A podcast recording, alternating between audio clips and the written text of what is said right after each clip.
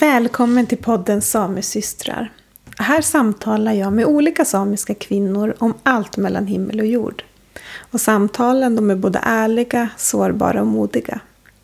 Det här är sista avsnittet på säsong 3 och jag avslutar med ett samtal med Ida Labba Persson som är aktuell med sin medverkan i filmen Tystnaden i Sápmi av Liselott Weistedt. Det är en film som handlar om psykisk ohälsa och övergrepp i Sápmi.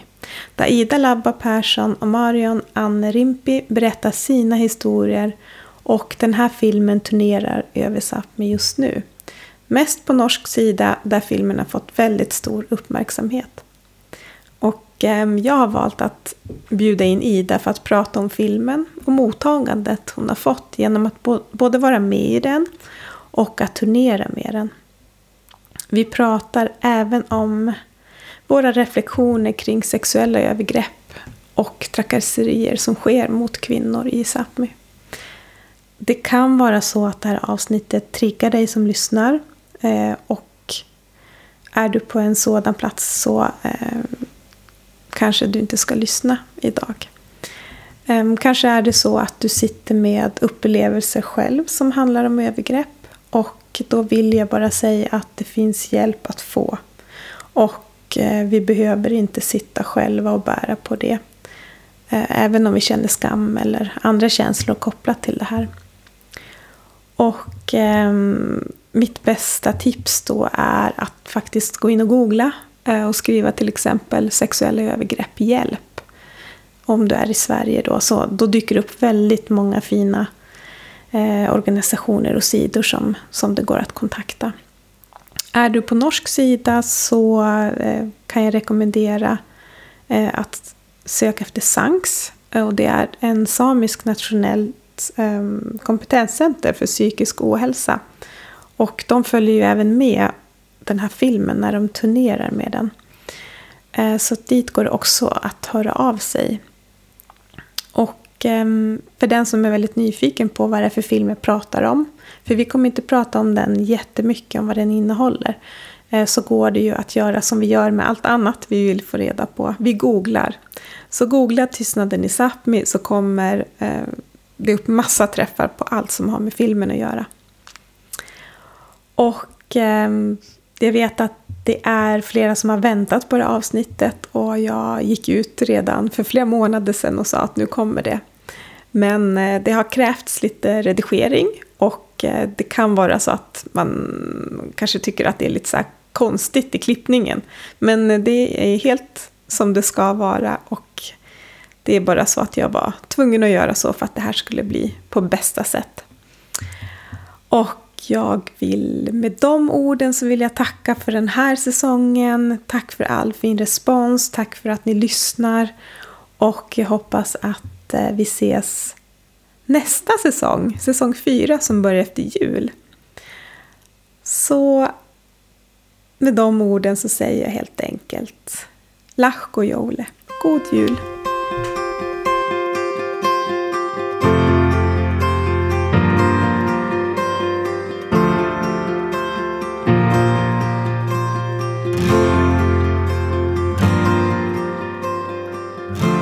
Är i Umeå. Jag sitter med dig här, Ida Labba Persson, ehm, på ett hotell och jag har precis fått se filmen Tystnaden i Sápmi.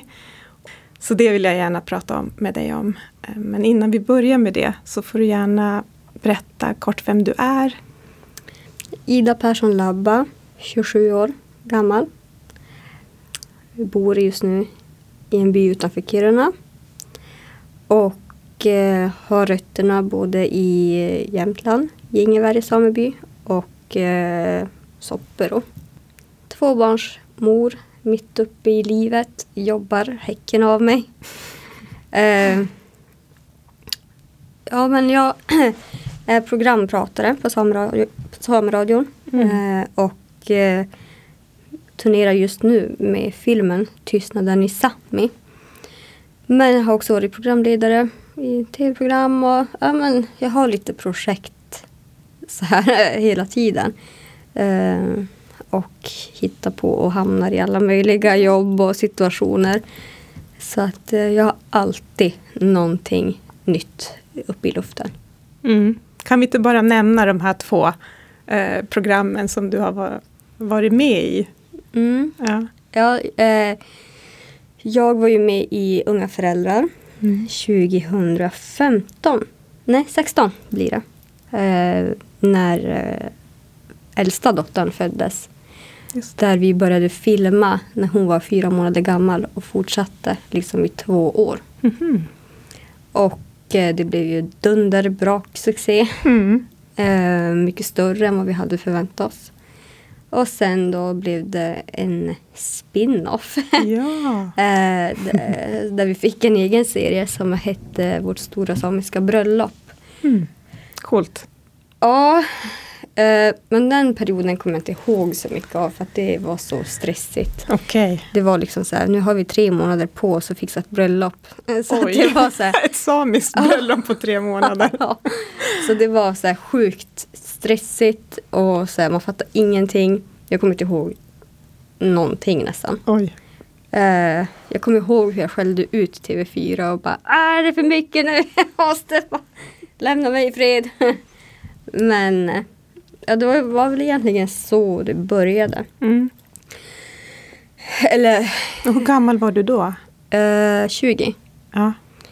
Så att, eh, eller jag har väl alltid haft ett intresse av media Mm. eh, och berättande.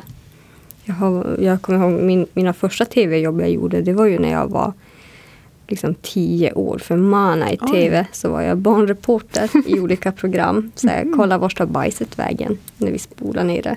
Okej. Eh, åkte ner till gruvan men så här massa. Eh, så gick jag estetteater i Luleå. Sån här eh, spetsutbildning. Där, vi var fyra stycken från hela Sverige som kom in. Eh, så att jag har alltid haft ett intresse för berättande. Eh, andra människors berättelser. Och få göra någonting av det. Men eh, ja, då tydligen så hamnar jag också i något så här. Mina berättelser hamnar i fokus. Eh, men inte när jag själv jobbar. Så är det inte så. Nej, just det. men ja, det är väl den jag är då. Mm. Born and raised i en eh, renskötarfamilj. Ja. Eh, med allt vad det innebär. Och eh, väldigt... Eh, jag är en väldigt familjekär människa. Alltså så här, älskar min familj. Jag har varit väldigt mamma och pappa kär. Eh, så att när min pappa gick bort för två år sedan så blev det en enorm sorg. Mm. Så att det har också format mig mycket till den jag är idag. Mm. Mm. Fint. Och få en liten så här, um, bild av vem du kan vara och vem du är och så. Ja. Ja, och ehm, som jag sa i början så har jag precis fått se den här eh, dokumentärfilmen Tystnaden i Sápmi med Liselott Weistedt och där du är en av de som är med och berättar din historia. Och det här sätter ju såklart igång mycket tankar inom mig och tankar som jag haft tidigare och eh, jag inser under filmens gång att eh, det är så otroligt viktigt och vi behöver verkligen prata om tabun i Sápmi. Eh, vilket var en av mina första så tankar med den här podden. Att jag skulle bara prata om det som vi verkligen måste prata om. För att, eh, bara för att vi måste det liksom. Eh, och jag blir eh, återigen påmind om att jag det, det finns inget stopp på ehm, Alltså det finns ingen så här slutdestination, att nu har vi pratat klart om vissa grejer.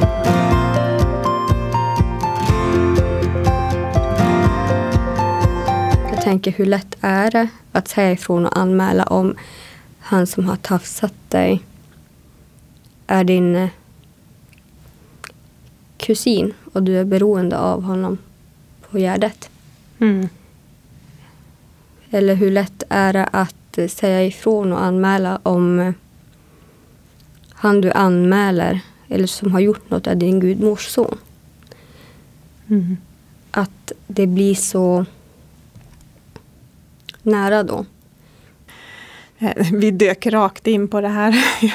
Ehm, Jag hade velat bara inflika en grej också att Men just det här att, eh, som är värt att nämnas, att eh, Sápmi är en tystnadskultur bland andra tystnadskulturer. Och det finns så mycket att prata kring det här med tystnadskulturen. Jag ser ju den jag också eh, på olika sätt och vi är många som gör det, absolut. Och att det finns kanske rädslor att eh, ja, men just det här utåt sett mot samhället att eh, vi kan inte prata ner oss själva. Locket ska ligga på kring Sápmi för att utåt sett måste vi vara starka Mm. på något sätt. Men det säger jag också i filmen. Ja, Vi kan prata om eh, rovdjurstrycket, om alla exploateringar. Vi kan prata om eh, rasismen. Eh, vi kan prata om hoten som kommer utifrån. Och då är vi starka. Men jäklar i mig om vi börjar prata om det som händer inom oss som grupp. mm. Då blir det liv i luckan och då blir man nedtystad. ja. Och det har jag sett väldigt nyligen. Alltså väldigt, väldigt nyligen. Och Mm. hur samiska frontfigurer tycker att det här inte är så viktigt att prata om för att eh, det finns inte i Sápmi. okej. Jaha. Och då blir man ju som, då får man ju som här, undertecknat det man jobbar för att ja, då, då är det ännu viktigare. Mm. Mm.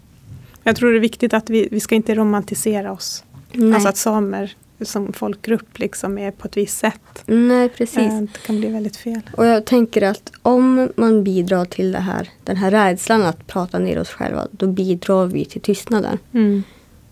Och då är vi inte så mycket bättre själva. Nej. Utan vi måste vi måste kunna prata om det som händer. Och som övergrepp, det händer ju överallt. Exakt. Och jag tror att det handlar om mycket om där någon har makt över en annan människa. På arbetsplatser, du kanske inte kan säga något om det är din chef som har gjort något. Kanske blir av med ditt, din praktikantplats eller Mm. din provanställning. Eller i en sameby. Mm.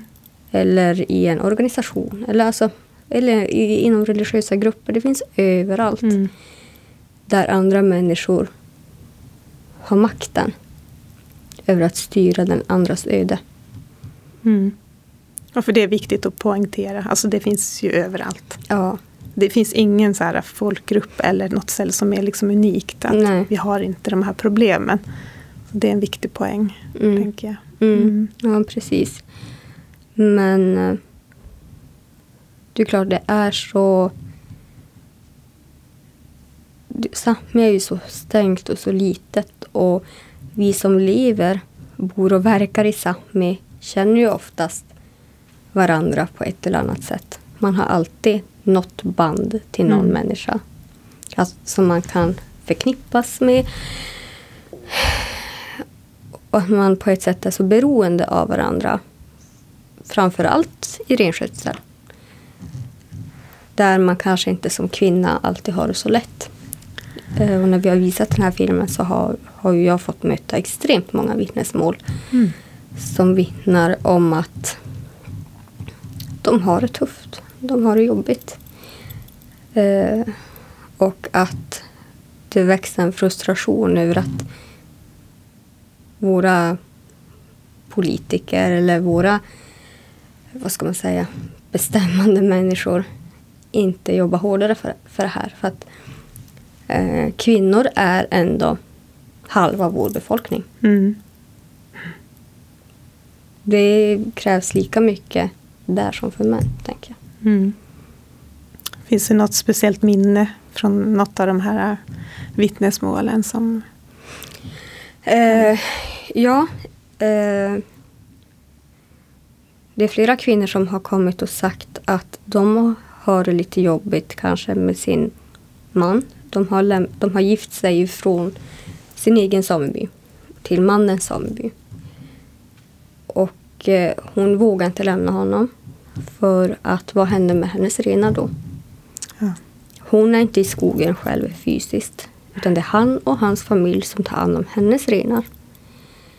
Kommer de finnas kvar om hon vill flytta därifrån? Mm. Eller kommer hon ens ha plats i sin egen sameby? Är hon välkommen tillbaka? Mm. Så det är bland annat faktiskt flera stycken som har tagit upp det. Mm. Att eh, bland annat nu när rennäringslagen skrivs om. Just. Varför pratar ingen om det här? Mm. Varför Mm. stärks inte kvinnornas rättigheter Mm. i den här frågan? Varför ses inte det över? Så det har varit en stor frustration över den punkten. Just det. Eh, och sen också just det här att man är rädd att bli utesluten från sin egen sameby. Om man gör något dumt som kvinna. Ja, precis. Ja. Att man eh, behöver hjälp av någon som kanske har gjort något mot en. Eller. ja. Så att det har varit, jag möter många kvinnor som behöver hjälp. Mm. Jag har mött många kvinnor som har fått lämna sin hemort Mm. för att de inte kan bo kvar efter att de har anmält. Och i de flesta fall har de inte ens behövt anmäla utan de har fått flytta därifrån. Ändå. Eh, och då, då finns det några samhällen eller byar eller städer eller vad man ska säga som är utmärkande i statistiken att eh, de behöver hjälp. Mm. Det är skolpersonal som eh, hör av sig och vi behöver hjälp omgående. Mm. Vi vet inte vad vi ska göra. Kvinnor som säger jag måste flytta, var ska jag ta vägen? Kan du Mm. hjälpa mig? Oj. Så att den här filmen har verkligen väckt väldigt mycket mm, tankar hos andra också. Mm. Och samtidigt blir det så väldigt svårt för mig ef- eftersom jag är inte en professionell i, på det sättet. Och då har vi ju Sanks eh, som vi turnerar tillsammans med när, när vi visar filmen. Ja, för den har börjat. Den hade premiär 23 september. Mm. Och eh, visas nu, är det på svensk och norsk sida Ja. förmodligen. Och så är du på en turné Mm. och eh, filmen visas eh, på ganska många ställen. Må- det är från hela vägen från norr till Ja. söder. Är det bara i Sápmi eller är det? Eh, vi har som eh, sagt att filmen ska visas i alla samiska förvaltningskommuner. Ja. Eh, att det, det är det viktigaste. Eh, och sen också ja, på så många ställen som möjligt. Eh, och då har vi ju som när vi turnerar på norsk sida så har vi ju eh, ett speciellt upplägg där vi har en arbetsgrupp som har jobbat med det här ett helt år. Eh, och det är SANKS några ungdomar, mental hälsa som har lagt upp ett upplägg Mm. där vi turnerar tillsammans med SANKS. De finns där och stöttar upp om det är någon i publiken som faller eller behöver prata. För den kan trigga. Mm. Eh, och också håller de ett föredrag där de utbildar hjälpapparaten. Eh, blåljuspersonal, skolpersonal, SOS-arbetare och så vidare. Mm. I samisk kultur och hur det kan se ut i Sápmi. Det är på norsk sida, Ja. den där grejen. Ja. Och på samisk sida finns inget intresse för det. Eh, på norsk sida har vi ju eh, flera eh, finansiärer som har gått in och sagt att vi hjälper och stöttar er. Men på svensk sida så har inte våra eh, organisationer och beslutsfattare tittat upp. Mm. ja, det är så märkligt. Nej, jag visste faktiskt inte det. Ja, Nej. Och då tänker jag vi har eh, så många organisationer eh, och knutpunkter i Sápmi där man hade kunnat visa filmen och ha ett liknande upplägg. Men det är som att man ska inte prata om det på samma sätt på Mm. svensk sida som på norsk sida. Mm. Ja, vi hörde nu här i, eh, i filmen, eller om det var i samtalet efteråt, att kanske var efteråt, att eh, ni inte visste att det skulle bli en film. Mm. Vad tänker du om, alltså hade du någon tanke om att det skulle bli så här stort? Jag tycker att det är väldigt stort. Ja, på norsk sida har det blivit enormt. Ja, Alltså det är så mycket i media, det är så mycket folk inblandade och eh, så många som verkligen tycker om den. Eh, så där har det blivit sjukt stort. mm. Och eh, det hade jag inte räknat med alls. Eh, För jag kommer ihåg när Liselott kom till mig och bara, ja, så vi hade ju filmat några gånger och så sa, kom hon till mig en gång och bara om det skulle bli en film eh, så behöver vi något kontrakt. Jag bara okej. Så tog hon så här, hon rev ut här från ett kollegieblock och bara skrev så här, det här, lalala, jag ger allt jag, alltså så här, allt jag sagt äger hon typ. Mhm. Och så skrev jag på. Så det var så här, verkligen, det var vårt kontrakt. Just det. Eh, jag hade ingen aning om att det skulle bli så stort. För det var ju bara hon och jag Mm. från början. Mm. Och nu är det så många personer Mm. inblandade hela tiden. Och det är fantastiskt. Mm. Det var, har varit två extremt jobbiga visningar. Eh, den första var förhandspremiären i Kiruna. För då var min familj där. Okej. Och de vet ju om vad som har hänt och min mamma har varit med mycket i processen som stöd. Men eh, de har inte sett det på det här sättet som jag Nej. berättar i filmen. Och hur dåligt jag har mått. Och eh, det var faktiskt jobbigt att se. Jag såg liksom min egen familj bryta ihop i biosalongen. Fast att jag hade visat filmen åt dem innan Okej. hemma. För Mm. att jag ville inte att det skulle bli som en chock för Nej. dem där. Så fick, vi hade som en sån här hemmavisning och sen fick de se den på bio. Mm. Eh, och den andra extremt jobbiga visningen var den i Kautokeino. Mm. Och då var jag så rädd. Rädslan just för att hur ska samhället ta det här? Mm. Men det var nästan 200 personer i publiken. De sa att de har inte haft så mycket sedan innan pandemin. Nej. Och eh, rent av säkerhetsskäl så fanns polisen där. Och de kom dit och det var det var också stort. Mm. De kom och bad om ursäkt för hur de hade hanterat saken. Mm. Mm, för att i filmen så kritiserar jag liksom att jag inte hade en fast handläggare. Och när jag ringde dit så visste alla vad jag pratade om. Så det tog de till sig Ja. och eh, skulle förbättra. Mm. Eh, Så den visningen var jag så... Den var jag riktigt rädd för. Men eh, det gick bra och då fick jag som en revansch. Mm. Och det var så skönt. Det måste vara ja, för din egen skull. För målet las, lades ner. Du Ja. anmälde och det lades ner på grund av ord mot ord och, Mm. och sådär. Ja. Ja. En klassiker skulle jag vilja säga. Ja, Ja. och det är så viktigt. I filmen så säger jag att jag aldrig skulle anmäla om jag hade vetat att det skulle läggas ner. Men jag tänker nu i efterhand att det är ändå viktigt för statistiken att se hur många fall läggs ner Mm. och hur många blir utsatta. Mm. Och då också, i alla fall på norsk sida så är det så att om en, om en person gör någonting, fallet läggs ner. Men om man då skulle göra någonting igen så kan de se att han kanske har varit misstänkt tidigare. Ja, just det.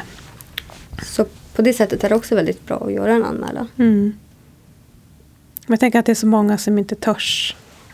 Vi kommer till det där med skammen också. Eh, och som vi bara nämnde här lite i början innan, innan vi började prata. Att, som jag sa, att jag vet så många tjejer.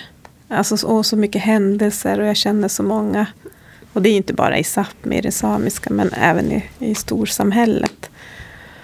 Om saker som sker, övergrepp och kanske inte fullbordade våldtäkter men fortfarande mycket sexuella trakasserier och så vidare. Och det hörs liksom. Mm. Eh, men då sa du någonting där. Ja, alltså vi alla känner någon som har blivit utsatt för någonting. Och jag tror nästan att varenda tjej jag känner har fått en oönskad hand någonstans på krogen. Eller en opassande kommentar i kön. Ehm.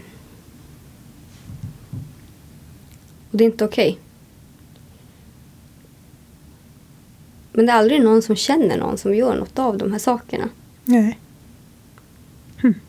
Det är aldrig någon som vet om något. Om det kommer till om man vänder på det. Mm. Då finns det inga våldtäktsmän i Sápmi.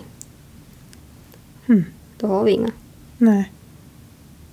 Jag har aldrig tänkt på det. Nej, det, det är nog så. Och sen eh, fick vi en bra fråga i Kautokeino. Eh, för att det finns såklart eh, i vissa samhällen så blir det omtalat om det är något som har hänt. Och att hur ska man då bemöta det om man känner de här männen? Hur ska man bemöta dem när man träffar dem på matbutiken? Um, så då hade vi... Åh oh, gud, vad hette de? Ja, det var en organisation där som eh, jobbar för förebyggande. I Kautokeino? Ja. Som är grundad där? Nej, Nej. utan en norsk organisation. Okej. Eh, som pratar om förebyggande. Att hur Mm. kan man förebygga de här typerna av våld? Och Sanks var där och då pratar de om att ja, men man måste kunna skilja på, på handling och person. Mhm. Ehm, att man måste försöka stötta de här männen för det är fortfarande människor och kunna berätta att det finns hjälp att få. Och det gör det. Det finns jättemycket bra hjälp att få. Ehm, att om man går runt och bär på tankar på saker man vill göra eller tänder på och man vet om att det är fel så finns det folk man kan prata med och, och reda ut det. Och det är så viktigt att känna till. Mm. Precis, för det är en machokultur. Absolut. Och det finns säkert mycket föreställningar om hur en samisk ehm, kille, man ska vara. Nu blir det väl lite så generaliserat då. Eh, vi pratar om eh, nu, jag tänker just, Ja men egentligen inte. För att det är ju många som vittnar om det. ja, och berättar om hur det är. Alltså, jag var i Lycksele och träffade ett killgäng på 18 år som var där och såg filmen liksom en fredagkväll. Du vet, de kommer dit så chips eh, under armarna, och så här, jättecoola. Och de var, vi trodde inte att det var en sån här film vi skulle gå på. De bara såhär, åh samisk film, vi går på den. ja, Men då hade vi ett så bra samtal om de här sakerna i flera, flera timmar. Mm. Där vi bara satt och pratade och de hade också ett behov mm, av att prata. Det kom upp bland annat om var går gränsen för ett Mm. övergrepp? För att det är så många som inte känner till. Åh, När går gränsen? Hur vet man att någon säger nej? ja, Det här med dickpics är så Ja. normaliserat. mhm, Att alla känner någon som sänder en sån bild. Eller som har fått en sån bild. mm, mm, Och det är också en form av övergrepp Mm. och trakasserier. Och något man faktiskt kan bli anmäld för. Mm. Och det vet, känner inte folk heller till. Eh, Så att eh, vi kommer ju resa runt med den här filmen med Norska kulturella skolesäcken. Som eh, riktar sig mot barn och unga. Där man pratar om alltså var går gränsen? Ehm, Nej betyder nej. ja, Sådana här grejer. Precis. Ja, det där förebyggande arbetet. Ja. Och just det här att eh, man behöver inte skrika Nej. eller blöda. Att många Mm. förstår inte att, att vid rädsla så kan man också frysa. Precis. Eh, och just det här att makten och bestämmande över sin egen kropp. Att jobba med det och barn och unga tycker jag är oerhört viktigt. Mm. Sen har jag mött karlar som eh, i det här arbetet som har tyckt helt annorlunda och bara... Ja. alltså, vi måste tycka synd om männen. Det finns så många oskyldiga män som sitter i häktet.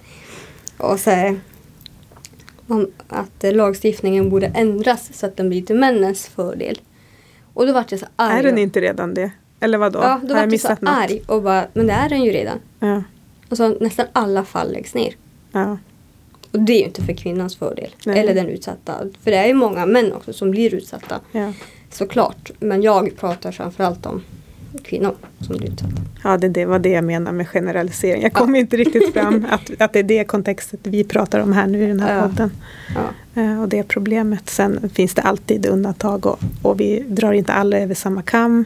Vi kan inte göra det. Men det är ett fenomen som pågår och vi behöver bara prata om det mer. Och så. Mm. Eh, Jag tänkte på en annan grej. en liten reflektion jag fick eh, under filmen. Eh, Att jag på något sätt så här, och det var jätteotäckt att upptäcka och det är så färsk tanke liksom. Men att, att, att på något sätt så har jag i min, ja men jag är 38 idag och i mitt liv liksom på något sätt, ja men det är normaliserat eh, att bli sexuellt trakasser, trakasserad. Och bli tafsad på, att bli tilltalad på olika sätt. Att det liksom, det har pågått så länge jag kan minnas. Och det är liksom bara så det ska vara. Och det är först därför, ja det är ju ganska många år sedan som jag bara, men hallå, det här är ju inte normalt. Men att nu vart jag påmind igen om att ja, men det är så normalt och att i min hjärna har jag, jag känner mig lite så här um, hjärntvättad av att det är så OK, alltså det är inte Mm. OK men och vanligt att bli Ja, men blir man den som säger ifrån eller ryter, ryter ifrån så blir man också kallad drama queen. Åh, eller hur? Alltså hur många gånger har man inte hört det? Har du mens eller? Ja, precis. typ. Ja, eller såhär, mm, kärring, jävla fittdjur. Så här. Och man Ja. bara så... Ja, nej. Det finns så mycket ilska och varje gång jag har en visning av den här filmen så väcks bara ett driv Mm. Inom mig hur viktigt det är att aldrig sluta prata om de här sakerna. Att aldrig tysta någon eller låta sig själv bli tystad. Nej. Så att eh, det är verkligen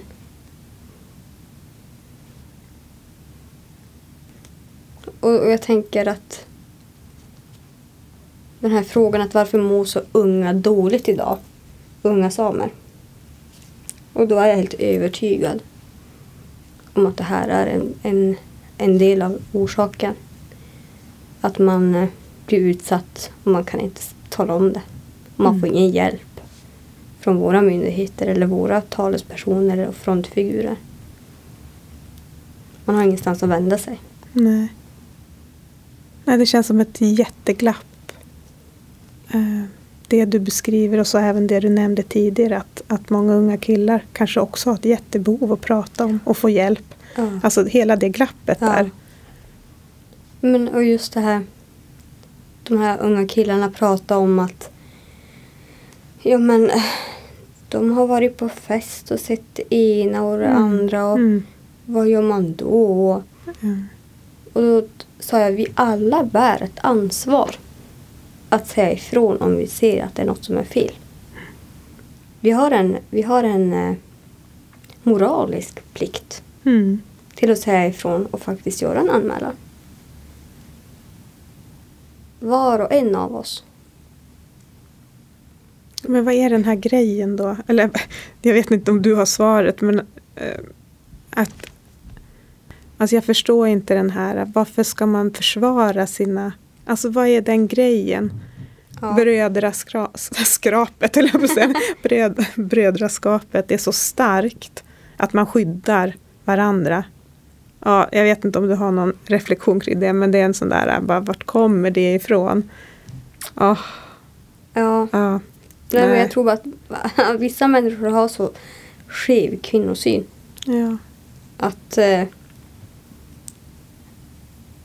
Ja, att det bara är så. ja precis. Att vissa människor är fel Ja. Mm. Och sen kan det ha massa yttre faktorer och liksom kanske Ja. slutna samhällen och ja, allt möjligt. Och att det liksom mellan generationer bara fortsätter liksom. Ja, men, och det där har jag också tänkt på, så här, generationsgrejer. Hur många gånger har man liksom inte fått höra Mm. Ja, men för eh, 50 år sedan så gjorde den där personen det mot vår familj. Så att eh, det, den, eh, de håller oss borta ifrån. Precis. Och man bara, ja, för 60-70 år sedan. Va? Ja, fortfarande. Ja, Mm. att det, det finns så mycket som vi ska ärva. Ja, Så här, vi sant. ärver bråk, vi Ja. ärver trauman och vi ärver liksom eh, våra förfäders tyckanden. precis. Så att jag tycker vi ska bara bli mer så, eh, uppkäftiga. Ja. Lite grann. ja, men det är sant det. Vi lever kvar i, vi har med oss det liksom. Men Och sen den person, en person från en släkt också Ja, kan ju ha gjort någonting. Och då får liksom hela släkten dras med det. ja, ja. Fastän man är individer. ja. För vi kan ju inte hjälpa vem som är vårt kött och blod. Så. Och alla är inte likadana. Nej. Nej. Nej, så det finns så mycket man bara vill ändra på. Man vill ändra i manualen. Ja, vi behöver ändra Ja. helt möjligt. Mm. Ja, men hur har, har det här äh, mottagandet varit? Du har ju nämnt det också, men har det bara varit positivt eller? eh, Ja. ja. Eh, Ja, det var ju den där en man jag mötte som var lite negativ, eller väldigt negativ tyckte. Men jag sa att han får göra sin egen film. Eh, där han lyfter sina frågor. Så får vi se vad som händer. Och eh, ja, han var sur bara. Så det är det enda Ja. negativa faktiskt som jag har fått. Eh, men vi har haft oerhört bra samtal. Mm. Vi har haft jätte, jätte bra möten med människor. Och eh, jag tror vi har startat något oerhört viktigt på framförallt många platser som, där det verkligen behövs. Mm. Mm. Ja, för det, det är ju så många som in, inte heller vill anmäla, törs inte, tänker att ja, men det var en våldtäkt eller vad, vad var det som hände? Och nu är det så länge sen, det är ingen idé nu. Men det där har faktiskt, eh, efter en visning så kom det en medelålders kvinna till mig och berättade att hon blev utsatt för ett övergrepp i må- alltså för många år sedan. Och efter att hon såg filmen så vågade hon göra en anmälan. Okej, så det är aldrig för sent? Det Nej. finns ingen så här att nu har det gått 20 år, det går inte. Ja, det blir väl säkert svårt att Jo, fälla, men för sin egen del. Mm. Eh, och det var stort att få höra. mm. jag förstår. Mm. Men jag kommer inte ihåg vad frågan var nu. Nej, inte heller. Nej, men just det där att, att många inte törs anmäla och de tänker att det är liksom ingen idé. Men som du säger också att för sin egen skull så är det kanske viktigt för det kan ju sitta kvar och färga liksom så mycket Mm. i ens liv. Mm. Och veta det att de flesta an- anmälningarna läggs ner. Men det bidrar till statistiken. Och jag tror att en dag kommer det bli ändringar Mm. i den här lagstiftningen också. Mm. Så vi får inte sluta jobba för det. Nej. Det är ju bara att fortsätta. Ja, det, det är lite som min förra gäst Sanna Wanner sa. Alltså det kommer en framtid och vi kan liksom inte, ska Mm. vi bara packa ihop nu? Det är ju ingen idé. Om vi inte tror på att det blir em, förändring. precis. Att det vi gör faktiskt kan bidra till någonting. Ja, Och, och precis. så. Ja, Och sen stå upp för sig själv och sin egen kropp. ja, Det här är jag. Det här är min upplevelse. Det här är mina känslor, mina tankar. Min kropp. mm. Och det är jag som bor i den.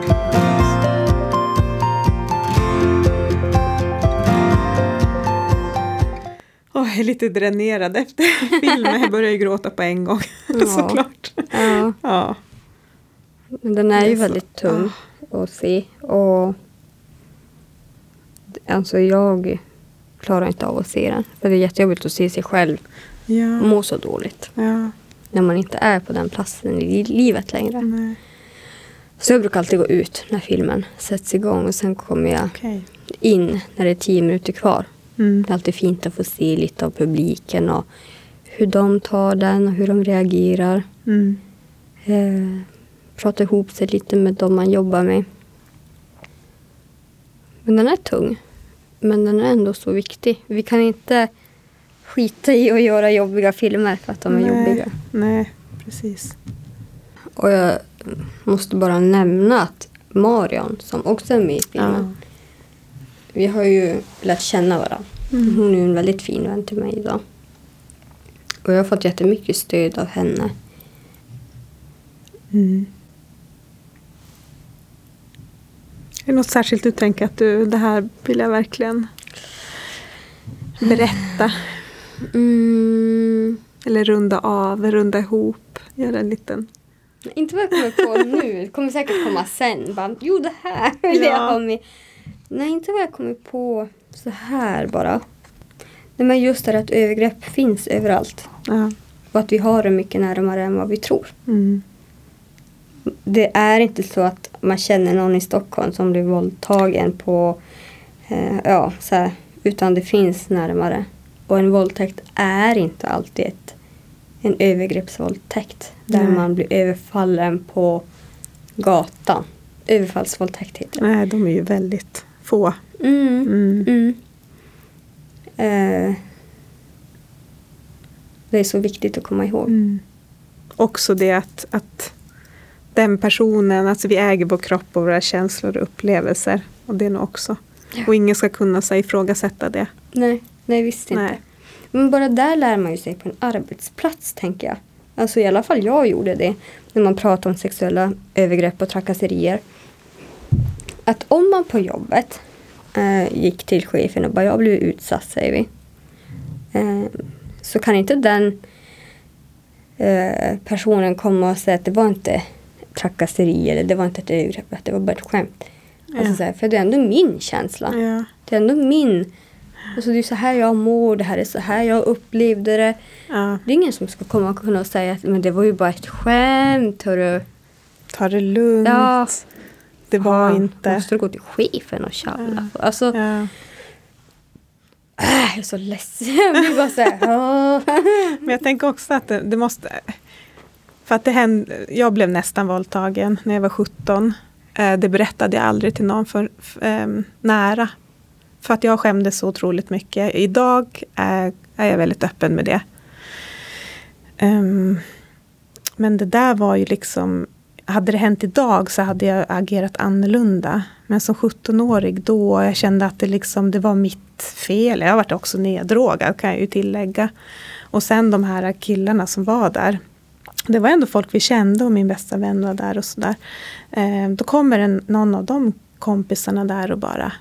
Men det, för jag kom ju ut och jag, jag vaknade till då så jag hann. Jag slapp undan då om man säger så. Och så bara ut ur toaletten och bara han försökte våldta mig. Ehm, och de bara nej. Försökte säga så här men det är inte sant. Vad Han, han menar att du ville. Du hade sagt ja och jag bara men. Men just det där att inte få äga sina. Mm. Alltså det var ju helt Att man inte äger uppenbart. sin egen upplevelse. Ja, exakt. Att någon ska komma och säga. Och de där killkompisarna ska liksom försöka tysta ner. Det var Det verkligen så de är ju nästan den värsta varianten. Ja. Som bara, vad fan håller du på med? ja, men och då kan det ju liksom. Jag tänker att. Ja, men jag kände så mycket skam och det här kan inte jag berätta till Chiche. Mm. Ah, gud, jag skämde så mycket. Det tog många, många år innan jag vågade säga till någon Mm. vuxen så. Ehm, ja, att det kanske har, kan det ha också att göra med hur gammal man är. Det tror jag, absolut. Alltså då vågade man i 17-årsåldern bara, "Har- ja, jag kan inte säga att jag varit på den typen av fest. Exakt. Att jag drack något. Alltså man, man får alltid höra att man ska inte ta emot något. Ja. Och, alltså det är ju så att man börjar liksom lägga Ja. på och hitta massa andra. Så här, bara, nej, jag, det är bäst att jag säger något till mamma. Ja, ta aldrig emot det. Ja, men det har jag också hört. Ja. Vad var det jag gjorde? Men jag kände ju de här killarna. Ja. Vi hängde ju med dem, jag och min bästis. Ja. Och, då, Och sen så vart jag ju... Ja, och sen alltså, man inte ska kunna lita på dem man hänger med. Nej men precis. Nej, alltså jag blir bara så arg när jag tänker på sånt Ja. här. Och så här, att det är så... Alltså bara så här, en, ett, så här situationer på krogen. Mm. Jag vet flera tjejer som har gått, de har blivit tafsade, de har fått in händer när de har, alltså mellan benen. Eh, och när de går till vakten, Mhm. då blir de utslängda. Ja, jag vet. Det är så... Ja, jag de- på svära här men det är så sjukt. Ja, och det, Exakt. det är så mycket som måste ändras Ja. och det är så mycket som man måste bara... Ja, nej, man... Usch, nej, jag blir så arg bara. Ja. Men vi är i ett viktigt arbete och vi har en lång väg kvar. Men ändå har vi kommit rätt långt på ett visst sätt. Jag tänker typ att det fanns ju en tid när kvinnor inte ens fick rösta. Ja, visst. Eller göra abort. Jaha, ja. Eller kanske skilja sig i Mm. värsta, värsta fall. Så att vi jobbar ju hela tiden framåt. Mm. Och det är A och O. Att alltid blicka fram. Mm. Så att jag har verkligen det här i fokus just nu. Och sen har jag två döttrar. Ja, precis. Och det gjorde, det väckte ett riktigt jävlar anamma i mig. Helst vill jag ju låsa in dem resten av livet. Ja, Jag vill aldrig att ni ska gå ut på fest. De får inte göra någonting när de blir äldre. Men man vet vad de kan möta där ute. Ja men det är ju också att man ska säga till sin och vara rädd för att sina döttrar och flickor alltså så ska träffa killar som inte kan. Alltså Ja. det är ju så sjukt, det är så snedvridet. Ja.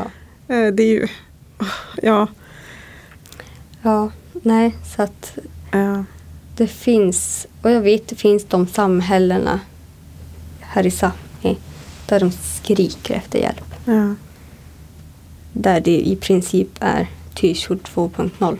oj. Mm. Och eh, det här kommer vakna. Mm.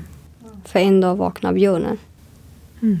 När den dagen kommer så tycker jag att vi bara ska ta emot dem som vågar och orkar stå fram Mm. och stötta dem. Är det de orden vi ska avsluta det här avsnittet med? Nej men shit. Nej men eh, jag, inte, jag, jag brukar aldrig kunna hitta på avslut. alltså det suger jag på. Alla mina reportage så bara där klipp rakt av bara hejdå. Ja just det. Bara, ha en bra dag. Mm. Ja tack så mycket. Ja vi har pratat om det här. Tack. Nej. Mm. Ja, plötsligt så vart det väldigt eh, privat för min del också. Jag hade nog inte räknat med att, att säga det där högt. Eh, och min upplevelse, en av, ja, en av dem höll jag på att säga. Där får jag klippa Men det är det också. som är så, sjukt. Ja, Alltså det är, man kan säga en av dem. ja, ja För att det är man ju sant. Har, alltså, folk fattar inte. Alltså, nu lever vi i en tid där vi har telefoner i fickan.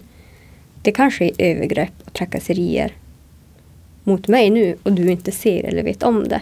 Mm. Mm, sant. Det finns så mycket dolt. Ja, ja, precis i olika Ja, former och ja.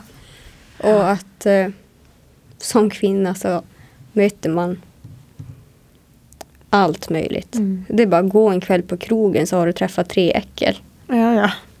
Ah, det är sant. Nej, ja. Har du läst Brev till mannen med Bianca Kronlöf? Nej, alltså jag herregud. tänkte på det senast igår eh, när hon la upp på sina sociala medier. Ja.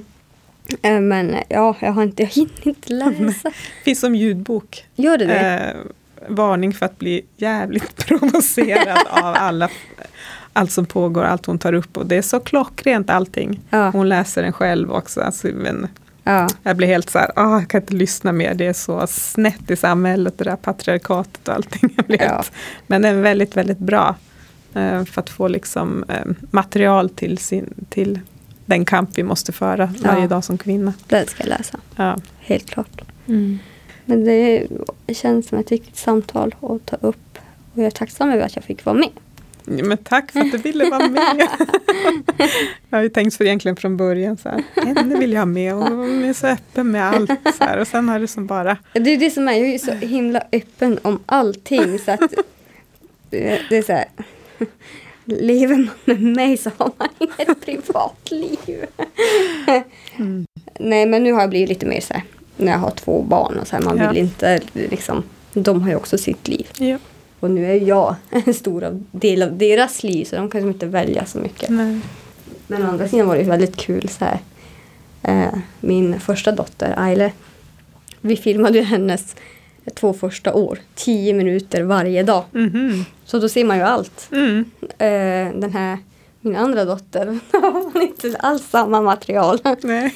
Så att, eh, ja, inget som inte har något gott med sig tänker jag. Det finns minnen. Ja, Mm, hur mycket mm, som helst. Massor. Ja, alltså hon kan ju kolla på sig själv på Youtube. Oj! Och så, här, så eh, vi var med i så här, Nyhetsmorgon en gång. Ja. Och hon bara så ser hon sig själv, alltså i, när hon sitter där i stoff, soffan så ser hon sig själv på så här monitor. Och hon bara Enna! Titta, du Aile! Och det älskar hon att titta på idag. När hon ser sig själv i den liksom på Nyhetsmorgon. Man bara ja. så det är roliga minnen. Ja, fint. Mm. Mm. Jag tänker att de roliga minnena får avsluta det här samtalet. Så vill jag rikta ett stort tack eh, för att du har varit med i den här filmen och att du gör allt det arbetet. eh, Banar väg och är modig och en förebild för många. Tack så jättemycket för så fina ord. Jag blir helt så här, brukar inte kunna ta emot. Så jag blir alltid så här, vad ska jag säga nu? Men tack så jättemycket.